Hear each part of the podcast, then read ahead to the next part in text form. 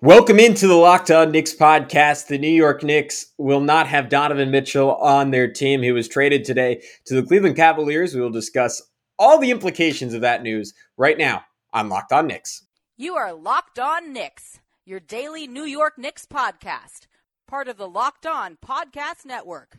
Your team every day. And I think we see Willis coming out. There he comes right now.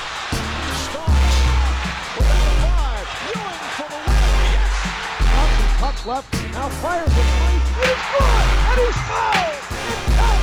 And he is Anthony for three. Bang! That one goes down. This is all rebound. Back up off the glass. It's good. Oh, RJ Becomes infectious. Becomes infectious. You are Locked On Knicks, your daily New York Knicks podcast. And I wanted to thank you for making Locked On Knicks your first listen today and every day. We are now available on all platforms, and that includes on YouTube if you haven't already please go throw us a subscription on YouTube. I would love, love, love, love, love, love, love, love, love to get up to 4,000 subscriptions on there before the start of the season. Um, and we appreciate your help in doing that. But who's talking to you? I'm Gavin Shaw, a play by play broadcaster. Been hosting this podcast for the last wow, like three and a half years at this point. Uh, my co host, who's not with me right now, is Alex Wolf, editor in chief of The Strickland, the greatest Knicks website out there. Check them out on social media at thestrict.land. I'm sure they will have plenty of fantastic coverage of this Donovan Mitchell news. But let's get right into it. Uh, the news broke right around 3 Eastern time, courtesy of ESPN's Adrian Wojnarowski, that it was, in fact, the Cleveland Cavaliers and not the New York Knicks acquiring Donovan Mitchell when all we'd been hearing for weeks on end, um, or, or, or, at least what we'd assumed, because there, there's some Danny Ainge driven reports out there that there was a, a, a kind of a heavy market for Donovan Mitchell. Uh, but at least what I'd assumed is that there was not really another other legitimate contender out there. That proved to be false, as the Cavs got the deal done at the price of Collin Sexton, Lauri Markkanen, three first round picks, two pick swaps, Ochai Agbaji, the Cavs' uh, first round draft pick this past year, and yeah, that was it. And then there was, uh, well, not mixed reports on what the Knicks final offer to the Jazz was, but the timing of it, it either occurred on Monday night uh, before the Knicks extended RJ Barrett, or the Jazz, if you believe some reporters, uh, gave the Knicks a last second chance to match the Cavaliers' offer. And the Knicks' final offer, by all accounts, uh, consisted of RJ Barrett, Immanuel Quickley, um, the Knicks' unprotected first round picks in 2024 and 2026, swap rights in 2025 and 2027, the uh, top 25 Bucks, uh, top four protected first round pick, um, and two second round picks. Um, the Jazz countered that offer by asking the Knicks for RJ Barrett, Immanuel Quickley, three unprotected first round picks, two swaps, and two second round picks. So essentially, the Jazz wanted uh, a another Knicks unprotected first round pick instead of that Bucks pick being in there. There were other reports that in lieu of that Bucks pick, I believe implied had a Knicks top five protected pick in there as well. Um, and then there were other reports that said the Jazz, on top of all that, wanted another young player. So there are a million places I want to start. I guess first the the human element. Uh, I'm I'm disappointed that the Knicks don't have Donovan Mitchell. I was excited to watch that guy in the Garden. Uh, pretty clearly would have been the best talent they've had since Carmelo Anthony. I think in some ways an even more exciting player because of his at the rim acrobatics, and uh, even though he's not a, a great passer, some of the, the the brilliance of some of the passes he does decide to throw and unlike Melo, um, except with the notable exception of 2012 13, a, a, context around him that would have been really, really exciting and really interesting. And I'm sure, like most of you, I assumed that's uh, that is what we were going to get, um, and and we didn't, and that is is disappointing. It it flashes back to to draft night where the Knicks couldn't go up and get Jaden Ivey, and, and they didn't make a pick at all, and I mean that, that, that's part of being a fan, right? Whether it, it, lowers your championship ceiling or not, it's fun to have a definitive superstar, and we can we can sit here and maybe, maybe a little bit on this podcast talk about if anyone in the Knicks current roster is on a trajectory to be that guy. But Donovan Mitchell, he is that guy. He's somewhere between the 15th and 20th best basketball player on planet Earth, and and and a guy who uh, desperately wanted to be a Knick. So that would have been extremely cool. Um, now let's let's let's get down to the hard science of this. Should the Knicks have put more on the table? Should they have not even offered what they did? Uh, if they if they had done the trade that they suggested, uh, it would have left them with a rotation of Jalen Brunson, Donovan Mitchell, Quentin Grimes, Obi Toppin, Mitchell Robinson, a bench of Derrick Rose, Deuce McBride, Cam Reddish, uh, insert power forward to be named later, later, and Isaiah Hartenstein. I think that's maybe a 45 win team. I think that team would have a chance without RJ Barrett to be quite bad defensively. Um, it would take some real magic from Tom Thibodeau to have that team as an upper echelon defensive team. And especially in the playoffs, I think you would be in a, in a lot of trouble with a one, two, three of Brunson, Mitchell, and Grimes that stand at what like six feet, six one, six two, and uh, six five for Grimes. That that is a, a really, really exceptionally small one through three. So small that you I, I don't I don't know if you see that with any kind of frequency on any other team in the NBA, and that would spell big trouble in certain matchups for the Knicks. Uh, and, and, then in terms of their flexibility to improve going forward from there, you, you give the Jazz pick swaps, which it seems like based on all the reporting we've gotten, they valued more than the four protected first round picks that the Knicks owned you lose all flexibility if you're the New York Knicks to make that second star trade that you want. All, all, you really have to deal is probably Obi Toppin and four protected first round picks. And then you could trade a first way out in 2029. That's not good. if if you're trying to acquire a second star off of Donovan Mitchell. And, and to me, it, it basically just drives home the idea that what the Knicks are trying to do here is is or, or we're trying to do, and I, I guess still are trying to do, is extremely difficult to to build a championship team in the NBA. You basically need to draft or sign a top five player, and if you try to trade for one, you're very rarely going to have enough left to to get another via trade. And the lone exception of that, in at least my recent NBA memory, maybe I'm, I'm not going back far enough in my mind, is the Toronto Raptors, who did not have a top five player and were able to trade for one in Kawhi Leonard at a heavily, heavily, heavily discounted price because he only had one year left on his deal. He, everyone, it was, it was a foregone conclusion that he was going to one of the teams in LA, which did end up happening. He was coming off an injury. He was very disgruntled. People hadn't seen him play a healthy season um, in a while at that point. And Toronto pounced. And despite that, it took Kawhi hitting an all time shot against the Philadelphia 76ers. And then it took the Warriors uh, losing Kevin Durant and losing Klay Thompson for them to actually go ahead and win win the title, despite having Kawhi and despite having a great infrastructure. I say that to say, even if the Knicks had gotten Donovan Mitchell at a cheaper price than what had been reported, the far and away the most likely outcome here was that this wasn't going to be a championship team or, or even a championship contender in the near future. I'm a big proponent, and I've said this over and over again, that there isn't necessarily going to be that perfect star move out there. And we'll get into this more in the next segment, but this is the this is the modern NBA. You're going to have to overpay in a star trade. And that was all part of my case for being like, if not Mitchell, then who? If not now, then when? But this was just too much to give up for Donovan Mitchell. I think I've I've settled there, and and, and look, time will tell if he becomes if if he is a, another level in his game and he becomes a clear cut top five to top ten guy. I I will change that tune because then the Knicks should have moved hell and high water to get him on this team. And, and I say that even with the acknowledgement of the possibility that we're a little bit too high, and by we I mean both the Knicks fan base and the team themselves, on our own guys. Immanuel Quickley, Obi Toppin, and Quentin Grimes haven't accomplished anything of significance in the NBA. It, that sounds harsh to say, but it, it it is the reality when you when you look at this league from a broader perspective. What do I think about them? What do all of you guys think about them? you're much higher than that, right? I I think there's still a world where Immanuel Quickley Obi Toppin, where one of them could be an all star. I think it's very plausible that both of them have seasons in their NBA career where they averaged over 20 points per game fairly efficiently.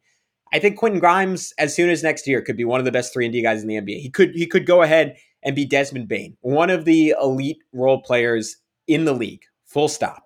And one of the one of the most significant reports that came out of all this came from Marc Berman and was was echoed, I believe, by Ian Begley and a, a number of others that the Knicks com- were completely unwilling to include Grimes in this deal when they were willing to include RJ Barrett in this deal. And that, that's fascinating on a number of levels. I, I think part of it that is maybe being under discussed by the crowd that's saying, wow, the Knicks value Grimes over everyone is that Grimes is, or, or value Grimes, sorry, I should say, value Grimes over RJ in a vacuum.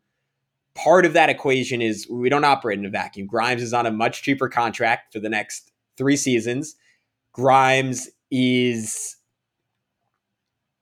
he would he doesn't have the same pedigree as RJ Barrett, and therefore, I think even if Utah thinks he might be a better player, I don't know if he has the same cachet in a trade because I think part of the appeal of RJ Barrett was that Utah could acquire him, play him for a bit, and then decided they wanted to try and turn him into another three first round picks from another team. So I don't know. I guess what I'm getting at is it's it's interesting to think about how this all would have flipped if guys like Quickley, Obi, and Grimes were a little bit more established and Thibs had played them more. And maybe one of them already was in the conversation of, if not being a, a budding all star, someone who is talked about as a top 100 to top 150 player in the league. All three guys who are talked about as definitive long term starters in the NBA. Again, I think that. You guys think that. I don't know if the rest of the NBA thinks that. And I think that's where the Knicks really, really struggled in getting this deal done. On top of their unwillingness to go to three unprotected first round picks, it's obviously a key, key area where this broke down. But I'm not sure if you have to give up the same draft equity if Quickley Obi, and Grimes were all playing 30 minutes a game last year, and Quickley was averaging, I don't know, 17, 5, and 5 on, on pretty good shooting for a full season, and Obi was averaging 18, 8, and 6. No, that's too many assists. 18, 8, and 3 on good shooting for a whole season. I don't know if that's what would have happened, but those guys with, with with the chance to play that many minutes with greater opportunity in a different context with a coach that prioritized development over maybe scrapping out an extra win or two, even though I don't really believe that. I think the Knicks would have been better playing those guys. Uh, maybe this trade goes a little bit different. We're going to continue this conversation because I want to get into more into the opportunity cost of not making this deal and seeing where the Knicks go from here. But before I do that, a very important announcement. Are you one of those people who thinks it's okay to drive stoned? What's the worst that can happen? You end up driving below the speed limit. It's no big deal, right? You're wrong. The truth is your reaction time slow, excuse me, the truth is your reaction times slow way down when you're high. You not only put yourself in danger, but everyone around you. Talk about a buzzkill. Stop kidding yourself. It's not okay to drive high. If you've been using marijuana in any form, do not get behind the wheel. If you feel different, you drive different, drive high, get a DUI. All right, with that, we are back on Locked On Knicks. Um, there was a, a tweet from this. This feels like uh, my equivalent of doing the uh, the Michael Scott quoting Wayne Gretzky, but there's a tweet from Michael Kay paraphrasing a, a, a quote from Dodgers exec Andrew Friedman. And he said, with the Knicks not giving up three unprotected first round picks for Mitchell, it reminds me of a quote from Dodgers exec Andrew Friedman. And I'm paraphrasing if you're rational in your pursuit of a trade or free agent, you will always finish third to get that player. The Knicks operated rationally here. They did not get Donovan Mitchell.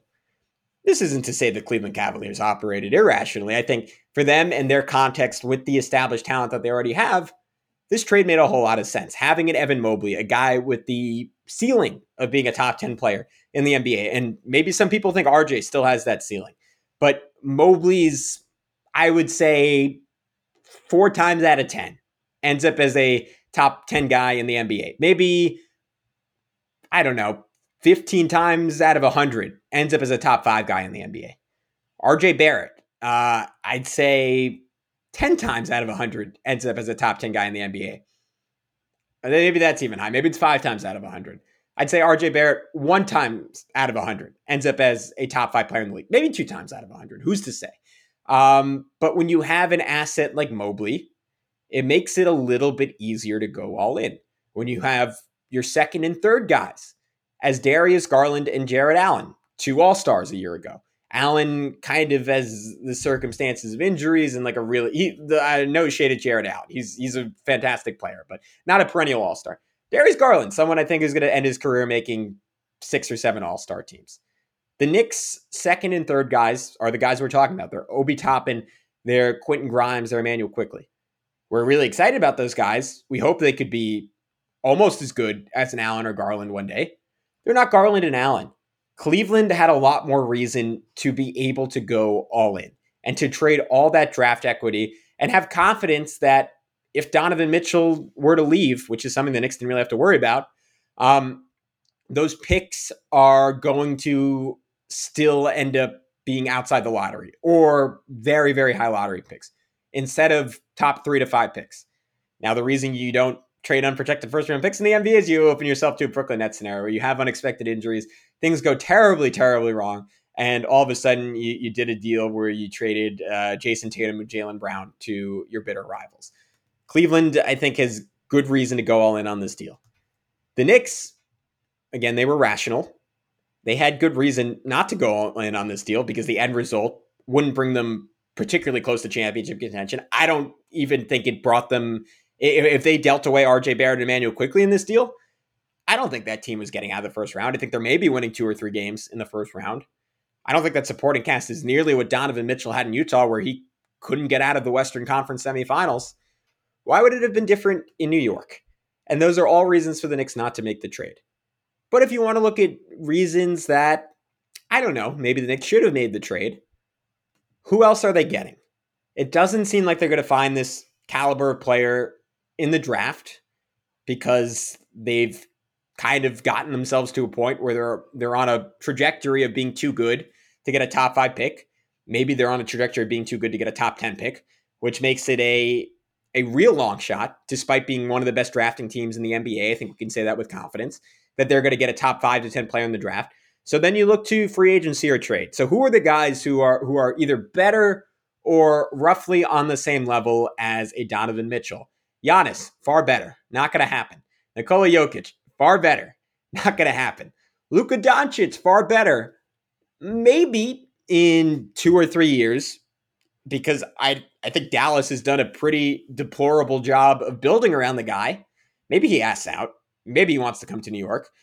But if Luka Doncic is on the table, are you going to beat out Oklahoma City? Are you going to beat out the Houston Rockets? Are you going to beat out the Utah Jazz with 10 million picks?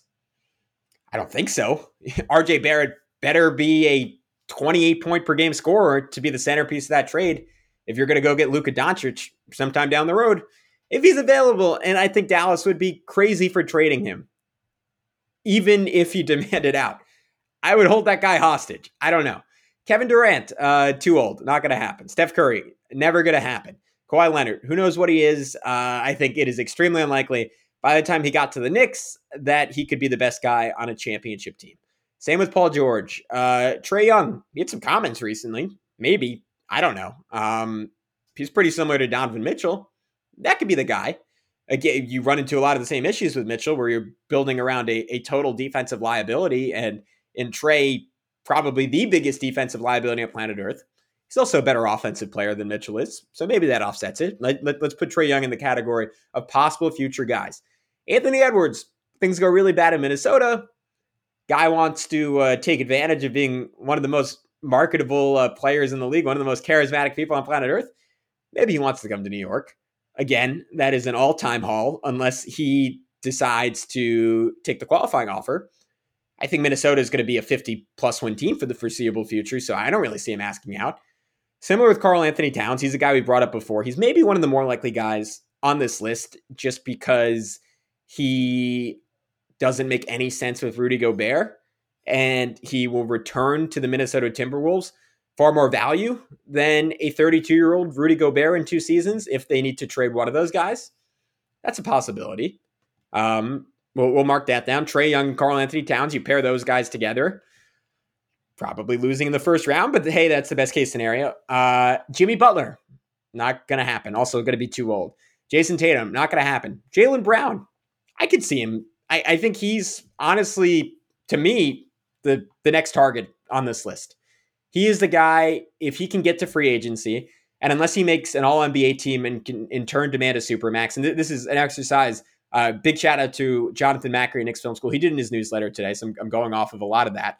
Um, Jaylen Brown, he can hit free agency in two seasons. Uh, the Celtics could look to trade him if it seems like he's definitely going to want to be out. But the Celtics are also amongst the two or three teams most likely to win an NBA championship over the next couple of years. So if you're the Celtics, maybe hold on to Jaylen Brown and you say, whatever happens, we are going all in on a title run this season, and we're going to try to pull it off while he's still here. So Brown's another guy I I I put a flag in. That's Trae Young, Karl-Anthony Towns, Jaylen Brown is realistic possibilities. Let, us let, go through the last few real quick. Joel Embiid, I don't see it. Maybe if things really blow up in Philly. Uh, Zach LaVine, maybe. Bradley Beal, maybe. Cade Cunningham, nah. Maybe in a couple years if things go really bad in Detroit. Evan Mobley, no way. Devin Booker, no way. John Morant, no way. Zion Williamson, no way. Brandon Ingram, small chance.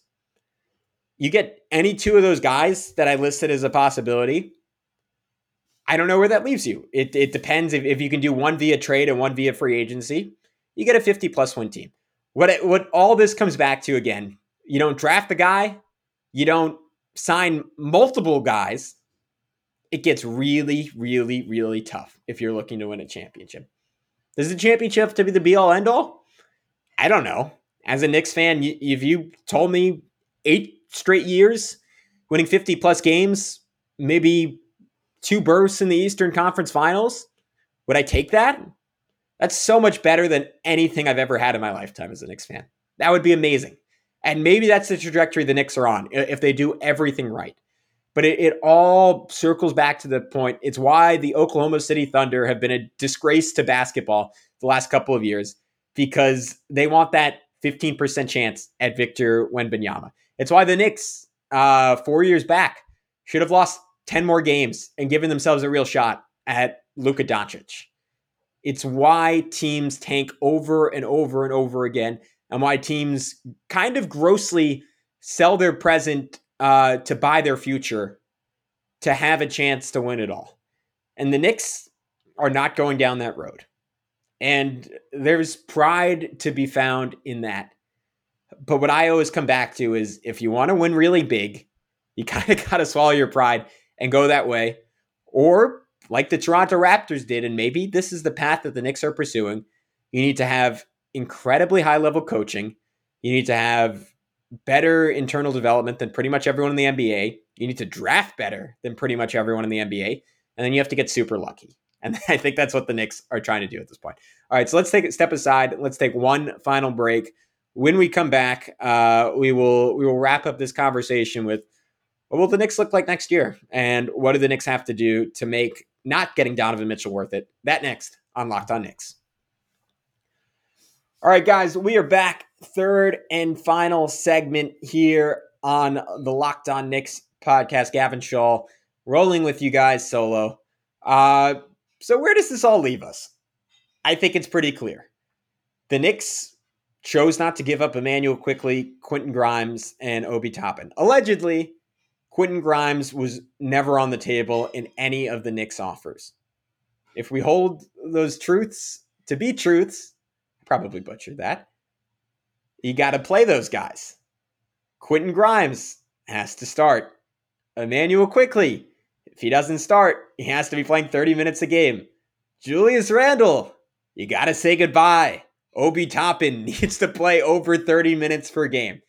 The Knicks, of, of course, the picks were a significant factor, maybe the bigger one here. But in part, in not doing this trade, the Knicks are staking their claim that all three of those guys are high level rotation players, probably that they're all starters, and you hope, you pray that one of those three guys will emerge as a superstar. The only way to figure that out is if you actually play them. There was always going to be a massive, massive cost for Tom Thibodeau refusing to do just that until it didn't matter last season. The Knicks, there's a world where again one of Obi Toppin or Immanuel Quickley averaged 20 points per game last year. There's a world where both of them average somewhere close to that.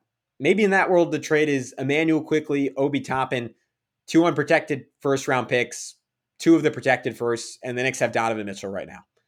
We'll never know about that world because Tom Thibodeau didn't do that. That mistake cannot be made again. The direction is self evident for the Knicks at this point. Play those guys, play them a ton, live with the results. I don't particularly care if Jalen Brunson and Immanuel Quickley are a poor fit defensively in the backcourt. Quickley is a far better defender than Donovan Mitchell is. If you were willing to go to war with those two guys, you have to be willing to go to war with Jalen Brunson and Immanuel Quickley. If you can't get off Evan Fournier, sorry, he's coming off the bench. You, you just scream to the world that you value Quentin Grimes as a future All Star. He's got to play. We can go on and on and on with, with with with all of this, but I'm really excited to watch these Knicks next season if those guys are playing. And I think if they're not playing, Tom Thibodeau is going to go. Or if you do a full season of that and the front office is tolerant of it, then this front office that I like, that I think is very smart by and large, they're going to need to go because it's so clear that that is the only way forward at this point for the New York Knicks. I, I think you have a team that I don't know if they're going to make the playoffs. I think they're going to be extremely fun to watch. They're going to be unselfish. They're going to have a lot of shooting. They're going to have a lot of savviness. And the floor, if you can get off Julius Randle, the the table will be set for RJ Barrett to make his first All Star team, to have a breakout season, to justify the faith the New York Knicks have placed in him. And if that's the season, I'm okay with them not trading for Donovan Mitchell. And there'll be pathways forward to get another star. There'll be pathways forward to build into a really good team. It's going to take more than that to win a title, but we can settle for pretty good at this point. I'm Gavin Shaw, and that's it for this edition of the Locked On Knicks podcast. Again, please subscribe on YouTube. Uh, please uh, subscribe uh, on whatever podcast feed you use. Thank you for tuning in. Uh, we, we we're gonna have a cool guest today that we had to bump just to to get this out to talk about this, but that guest will come on next week talking about one of the next Eastern Conference foes. I'm super duper excited for that. Um, and yeah, we'll have a bunch of fun episodes for you guys going forward. But until next time, be good. Peace out.